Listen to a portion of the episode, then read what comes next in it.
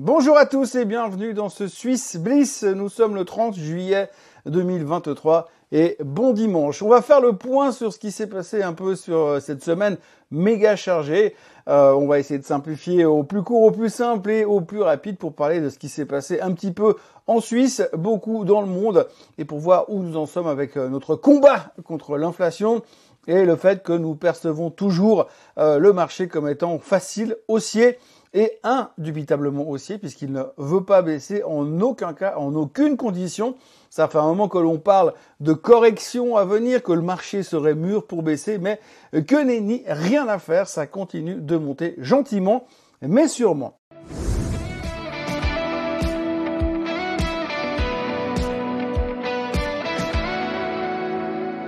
Alors on attaque tout de suite avec les banques centrales puisque c'était le gros point de la semaine. Les banques centrales ont donc toutes plus ou moins fait leurs annonces.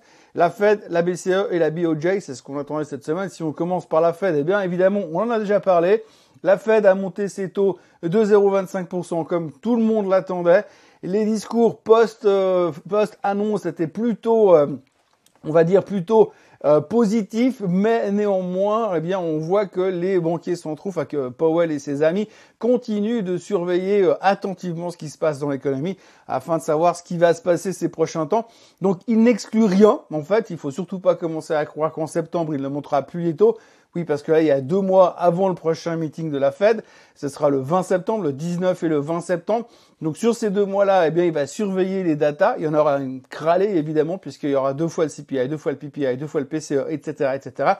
Mais il va continuer à surveiller ça attentivement afin de savoir si l'inflation est vraiment vaincue. On a encore eu un dernier chiffre qui est sorti en, en toute fin de semaine, le, le P C E, le core P C E. Vous savez, ce fameux chiffre que la Fed adore. Et là aussi, on voyait que c'était un peu plus faible que les attentes, donc on continue à voir qu'un ralentissement économique, enfin un ralentissement de l'inflation et que finalement, eh bien le combat de la Fed semble être gentiment gagné. Enfin, c'est ce que l'on arrive à dire de plus en plus, que le combat est gentiment gagné. Évidemment, il n'y a aucune certitude. On n'oubliera pas non plus au passage quand même que le pétrole est à quatre-vingts soixante. Regardez juste le chart à l'instant. Regardez le baril de pétrole là où il en est aujourd'hui. C'est juste spectaculaire. On est à plus de quatre-vingts dollars. Et ce qu'il faut surtout retenir, c'est que l'essence aux États-Unis n'a jamais été aussi chère que depuis le mois de novembre euh, de l'année passée. Donc, grosso modo, euh, la dernière fois qu'on a eu une essence aussi chère, eh bien, on était plus ou moins là, dans cette zone ici. Alors, vous voyez qu'on est, on est à quatre-vingt-trois, quatre-vingt-quatre dollars. Et là, à aujourd'hui, à quatre-vingts dix-huit, quatre-vingts soixante, peu importe où on se traite à l'instant où je vous parle, eh bien le baril euh, est toujours à quatre-vingts et des poussières, mais par contre l'essence, le prix final est aussi haut que quand on était à quatre-vingt-quatre. Donc encore une fois, vous avez le prix du baril qui est un peu en dessous de ce qu'il était à l'époque, mais l'essence est quand même plus chère. Alors je rappelle quand même que l'essence reste quand même quelque chose de très important dans le cadre de l'inflation, même si on veut faire comme si on ne l'entend pas. Quand vous faites deux ou trois fois le plein d'essence par mois et puis que le, le prix varie de plus ou moins à dix pour cent, ça risque de faire un tout petit peu bizarre. Mais enfin, pour l'instant, on est plutôt serein du côté des États-Unis. On pense que la Fed a vaincu l'inflation et que finalement cet effet pétrole ne sera pas aussi important que ça. Affaire, affaire à suivre néanmoins, puisque M. Powell a donc été très clair. Il va suivre encore attentivement euh, tous les chiffres économiques qui pourraient lui donner des indications pour la suite. Et il continue aussi à dire que l'inflation doit aller dans la fourchette de un à deux pour cent et que tant qu'on n'irait pas là, rien ne changera. Ensuite, les taux pourraient rester quand même élevés pendant un bon moment pour euh, calmer cette économie qui a l'air vraiment très très forte aux États-Unis. Et je dis bien aux États-Unis. Euh, à partir de là, on pourra voir si on pourra recommencer ou commencer à parler euh, de baisse des taux à cause d'un ralentissement économique.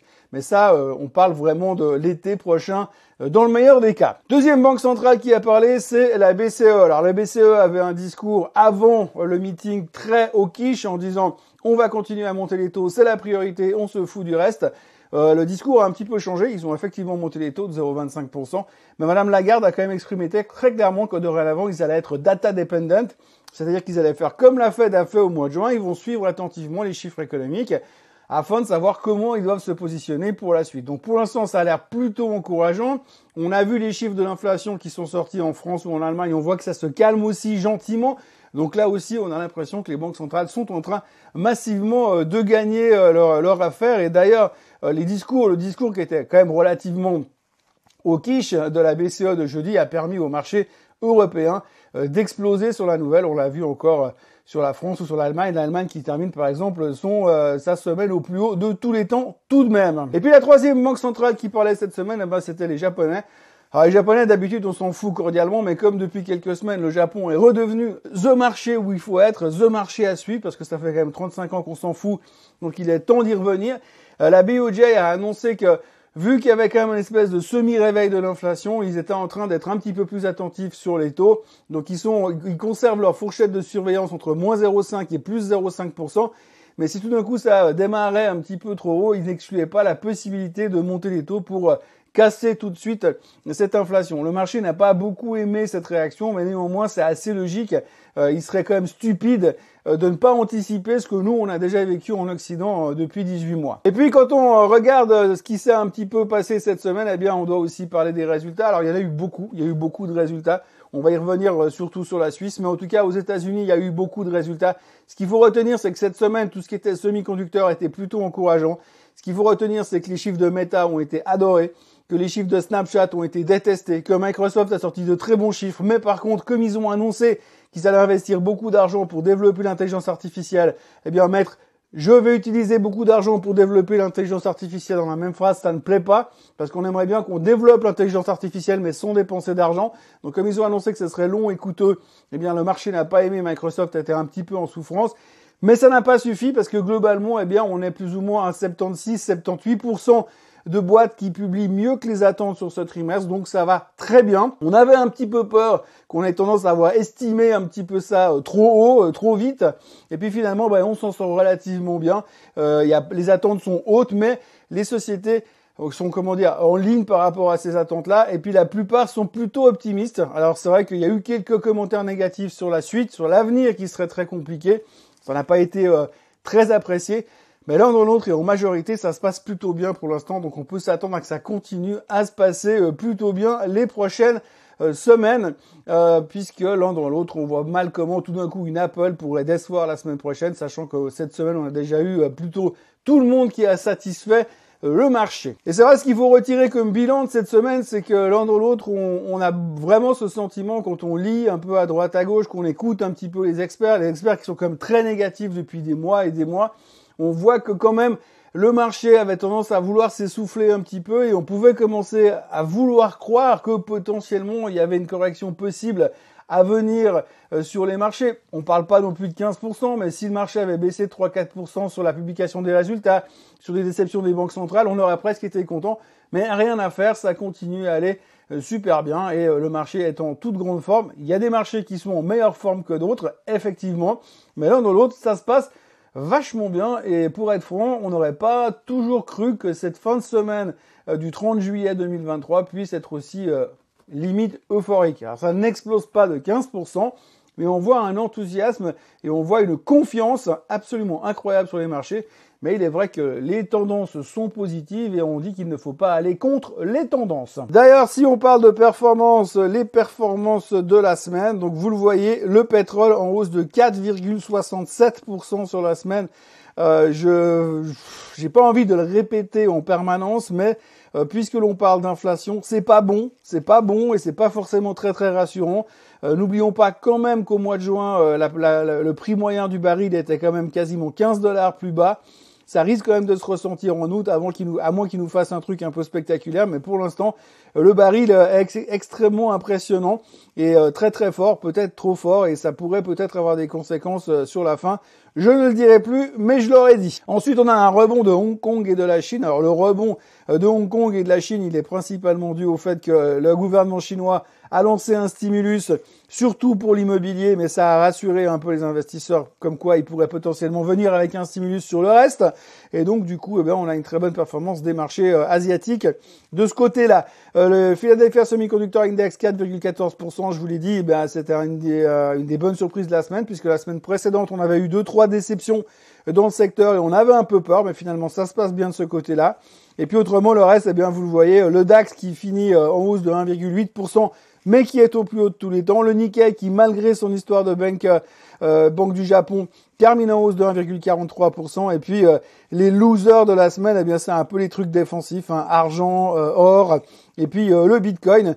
Mais tout le reste va plutôt pas mal, même si c'est peu, c'est pas vraiment euphorique sur euh, certaines choses. On y reviendra euh, tout à l'heure en, en parlant un petit peu de l'aspect technique. Si on regarde les performances du S M I, la meilleure performance c'est Logitech, on va en reparler.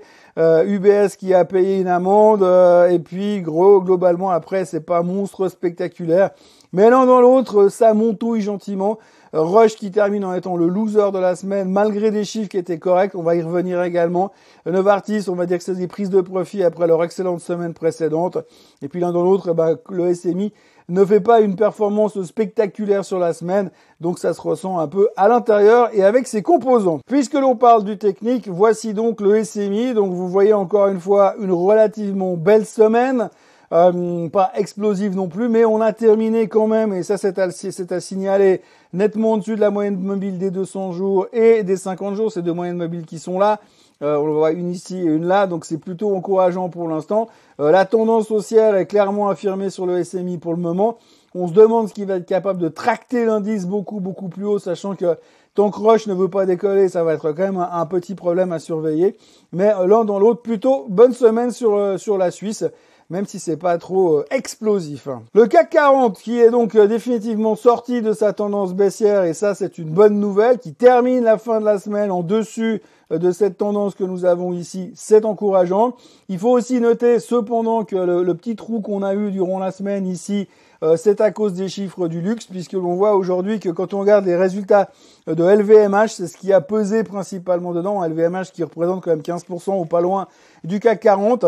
L V M H qui a publié de, des chiffres décevants, pression sur les marges. Euh, on voit qu'il y a des ralentissements au niveau euh, de la consommation euh, des produits L V M H. Mais alors, surtout étonnamment, c'est pas en Chine que ça impacte le plus, c'est aux États-Unis, ce qui est assez marrant puisque quand on voit l'économie américaine aujourd'hui, euh, on se dit mais comment est-ce possible que finalement tout aille si bien, mais que les mecs arrêtent de dépenser et que les chiffres, les chiffres de vente de produits de luxe sont en train de ralentir. Il y a un petit problème qui joue pas dans la, la vision qu'on a euh, des États-Unis de l'extérieur et des chiffres liés à, euh, au luxe. Donc on peut se poser quelques questions, mais ça on aura peut-être des réponses plus tard. Chose est-il que le CAC quarante termine en hausse. Pas une grosse hausse, mais on est dehors de cette tendance baissière. Et ça, c'est une bonne nouvelle. Deutschland Uber A L S, euh, on n'en parle pas beaucoup, hein, mais euh, ça casse, ça a cassé. Donc euh, définitivement, euh, le DAX a cassé euh, ses plus hauts historiques. Il termine sa semaine ici au plus haut de tous les temps. Euh, la route est ouverte pour aller chercher plus haut. Est-ce qu'on aura la force d'y aller? Ça dépendra bien, bien évidemment des résultats, des chiffres économiques comme d'habitude. Mais en tous les cas, eh bien, on voit que ce marché a surpris quand même tout le monde. Parce que quand on a vu la tronche qu'on avait il y a quelques temps ici, avec ses, ses multiples échecs, eh bien franchement, c'était courageux de penser qu'on pouvait tout casser à la hausse et repartir à l'assaut.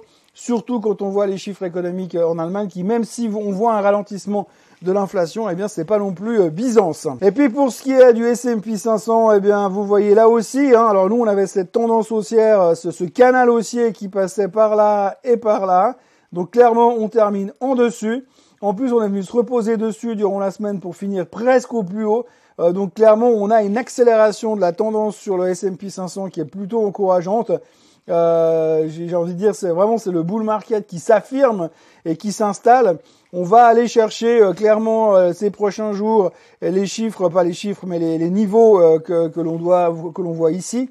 Hein, donc ce, ce top qu'on a fait là en mars deux mille vingt-deux, on va aller chercher les quatre mille six cents et des poussières là-dessus. On n'est pas très loin, je pense qu'on va aller chercher ça, puis ensuite on aura la porte ouverte pour aller chercher les plus hauts historiques sur le S and P cinq cents. Au niveau du Nasdaq, eh bien c'est pareil, un petit peu moins fringant au niveau du Nasdaq, puisqu'il y a eu quand même deux trois pêches durant, durant le, la semaine. Microsoft a pesé un petit peu sur le Nasdaq, mais néanmoins, on reste dans notre tendance haussière. Euh, sur le sur le Nasdaq, il n'y a pas grand grand chose à dire. C'est pas celui qui est le plus impressionnant sur la semaine, mais on voit que bah, on essaie de consolider par là autour.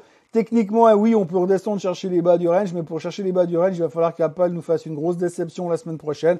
Et pour l'instant, on reste dans cette tendance haussière. Là aussi, don't fight the trend. Et le Dow Jones qui a mis fin cette semaine à quatre, treize séances ou treize séances de hausse consécutives, mais qui termine quand même relativement bien euh, la semaine, hein, vous le voyez. Euh, rien à dire, breakout fait, confirmé, affirmé sur le Dow Jones. Euh, on voit assez mal euh, pour l'instant, en plus qu'on a un regain d'intérêt sur tout ce qui est value, on voit assez mal comment l'indice pourrait aller euh, beaucoup beaucoup plus bas. Donc euh, bah, ça continue, il faudrait pas qu'on revienne en dessous de, cette, de ce support là que je viens de tirer en dessous des trente-cinq mille. C'est le, le, le chiffre de base qu'il faut regarder dorénavant sur le Dow Jones, c'est trente-cinq mille qui nous permettra peut-être ou pas euh, de revenir dans une tendance un peu moins raide, mais euh, le risque revient de perdre mille cinq cents points sur le Dow Jones et il faudra un peu plus Euh, qu'un C P I euh, zéro virgule deux pour cent en dessous des attentes. Donc euh, à surveiller attentivement. Mais pour l'instant, franchement, euh, si je devais faire un bilan de cette semaine, c'est que compte tenu de tout ce qui s'est passé, compte tenu de tout ce qu'on a dû digérer, eh bien ça va vachement bien. Au niveau des actions suisses de la semaine, eh bien on va faire un tour rapidement sur toutes celles qui ont publié. En gros, pas toutes, mais une bonne partie.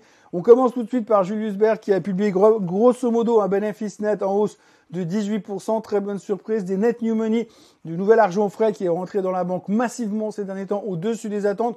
On peut imaginer qu'avec l'histoire Crédit Suisse, ça justifie quelques, ça explique certains, certaines choses, mais donc très bon, très bon résultat là-dessus.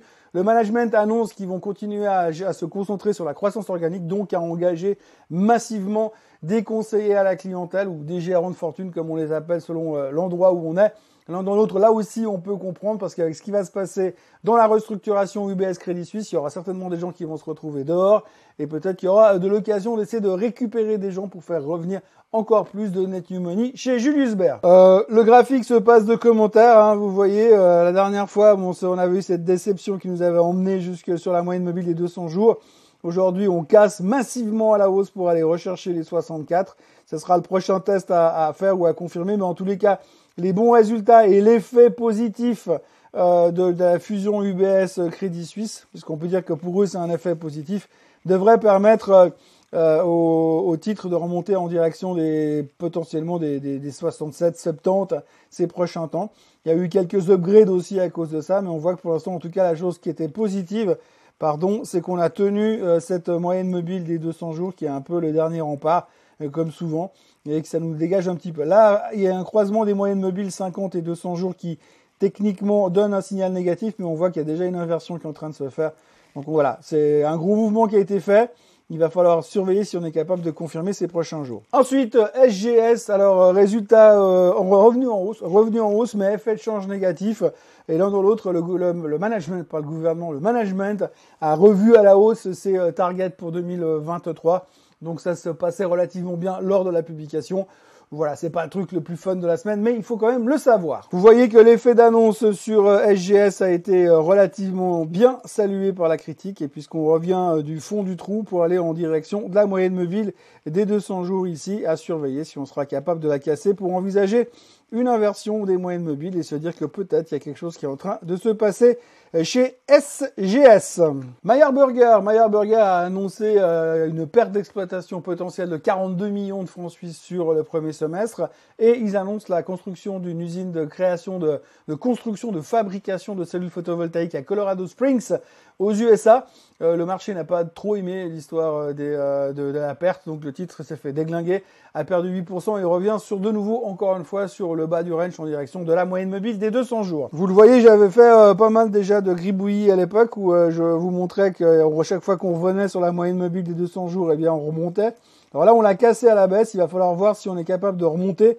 Euh, quand on voit un petit peu les annonces, c'est pas non plus monstre catastrophique, mais cette perte a, a gêné, a gêné les investisseurs. Néanmoins, on est clairement sur un support euh, à surveiller attentivement. Peut-être qu'il y a un truc à jouer ces prochains temps. Et si on va chercher, euh, si on va chercher la tendance de fond, la trendline qu'on a ici, vous le voyez, eh ben là, on peut, on a une espèce de continuité de la trendline qui repart ici euh, toujours. Donc, on a un gros, gros, gros support euh, sur Meyer Burger qui se situe autour des cinquante centimes.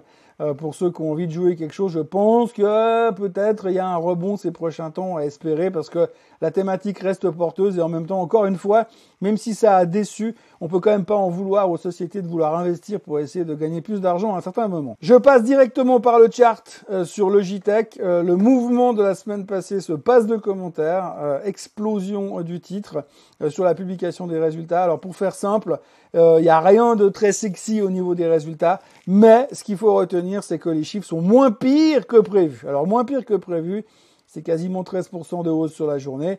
Euh, techniquement, ça ressemble plus à rien. Le graphe est bourré de trous dans tous les sens. Alors, pour essayer de prendre des, des, euh, des paris là-dessus, franchement, c'est extrêmement compliqué. Vous voyez tous les gaps qu'on a laissés. Euh, celui-ci est comblé, donc c'est déjà une bonne chose. Euh, celui qui est là, eh ben, il n'est pas encore... Euh, oui, si, il est encore... Ouais, mais il est comblé aussi. Techniquement, c'est plutôt encourageant. Mais par contre, alors effectivement, eh bien... Euh, on se raccroche à pas grand-chose. Il faut quand même noter qu'il y a eu pas mal d'upgrades au niveau des price targets cette semaine. Et puis qu'en même temps, la société, en toute fin de semaine, a encore annoncé un rachat d'actions, un share buyback de un milliard de francs suisses. Roche a publié ses résultats. Roche a toujours le Covid. Quand je dis Roche a toujours le Covid, c'est qu'il continue à avoir les mêmes problèmes qu'avant. C'est-à-dire qu'aujourd'hui, euh, la société va relativement bien, même si elle accuse un, un, une baisse du chiffre d'affaires de l'ordre de huit pour cent ou quelque chose comme ça. Roche est toujours dans l'esprit des gens une boîte qui a profité de la pandémie du Covid et qu'aujourd'hui, finalement, ce n'est plus un business central, forcément, puisqu'il y a pour Pour l'instant plus de Covid, et donc du coup, eh bien, le, le bon Roche, eh bien, se traîne, la société se traîne, et les gens se disent oui, mais ils souffrent parce que finalement, euh, il n'y a plus de Covid. Mais Roche ne fait pas que euh, du Covid non plus. Ils ne faisaient pas que du Covid avant. Ils ont une vie avant le Covid et ils auront une vie après le Covid. Le seul truc, c'est qu'aujourd'hui, on a une perception au niveau de Roche qui est toujours extrêmement, euh, pas négative, mais très axée sur le Covid, et il faudra que tout ça se digère un petit peu. Les chiffres étaient pas extraordinaires. Les effets de change ont pesé, ont pesé également sur l'ensemble des résultats. Donc voilà, c'était moins sexy que Novartis la semaine dernière. Résultat, bah, Roche termine en lanterne rouge de l'indice cette semaine. Alors graphiquement, ça change pas grand-chose au niveau du bon Roche. Euh, on voit qu'on est en train de, de construire une tendance haussière pour l'instant. Et ce qui est bien, c'est qu'au moins on l'a tenue, cette petite tendance haussière. Euh, difficile de savoir à quel moment on va commencer à retrouver des couleurs. En ce qui me concerne, je continue à persister dans mon obsession sur le titre en disant que c'est quelque chose que bah, moi j'accumule régulièrement quand je peux, j'en achète un petit peu et je me dis je baisse mon prix moyen et le jour où elle sera de nouveau en odeur de sainteté parce qu'elle sera de nouveau en odeur de sainteté, eh bien on pourra espérer que ça reparte gentiment en direction des trois cent vingt et trois cent trente, c'est de la musique d'avenir. Mais il suffit de pas grand-chose pour que le sentiment vienne à tourner sur sur cette société qui reste quand même un fleuron de la pharmaceutique en Suisse. Et euh, donc voilà, on va pas tergiverser trop longtemps sur l'histoire. Mais euh, Roche n'a pas publié des, des résultats méga sexy et continue de souffrir de son image de Covid. Nestlé a cependant sauvé le monde la semaine dernière, plus deux virgule six pour cent sur la journée où ils ont annoncé les résultats. Euh, ils ont annoncé grosso modo un chiffre d'affaires et une rentabilité qui était améliorée. Euh, les, les prix globalement les ont améliorés, les ont aidés aussi. Et la direction a augmenté également les targets pour le reste de l'année. Donc, que demande le peuple? Nestlé a soutenu l'indice et a permis aussi au S M I de relativement bien finir sa semaine, mais à Nestlé aussi. Voilà, si vous regardez le, si vous regardez le chart sur Nestlé, eh bien, vous voyez qu'on revient gentiment dans notre tendance haussière qu'on avait cassée récemment. Et maintenant, il faudra qu'on confirme, il faudra qu'on revienne en dessus ici, et puis qu'on puisse repartir gentiment à la hausse. Néanmoins, ce bon retournement de situation était rassurant. On voit qu'on est allé chercher les bas autour des cent balles. Et puis que maintenant on essaie de reconstruire. Donc c'est pas non plus euh, de l'intelligence artificielle, c'est pas non plus le titre le plus sexy de la planète, mais ça revient dans la bonne direction. Voilà ce que l'on pouvait dire sur cette semaine suisse et dans le reste du monde également. Euh, grosso modo, c'était une grosse semaine. Là, on va rentrer, en tout cas pour la Suisse, sur une petite semaine parce que lundi, c'est ouvert, mais bon, c'est entre deux puisque le premier août, c'est férié et le deux août, faudra récupérer le jour férié. Donc, petite semaine qui nous attend en Suisse. Euh, ça sera aussi une petite semaine en termes de morning bull parce que je vais devoir sauter quelques jours à cause des jours fériés. Néanmoins, je vous encourage à vous abonner à la chaîne Suisse Côte en français, à liker cette vidéo, à la partager. Et on se retrouve euh, demain matin pour faire un brief euh, très rapide sur les marchés financiers. Avant deux jours de congé, et très bonne journée à tous et euh, à demain. Bye bye.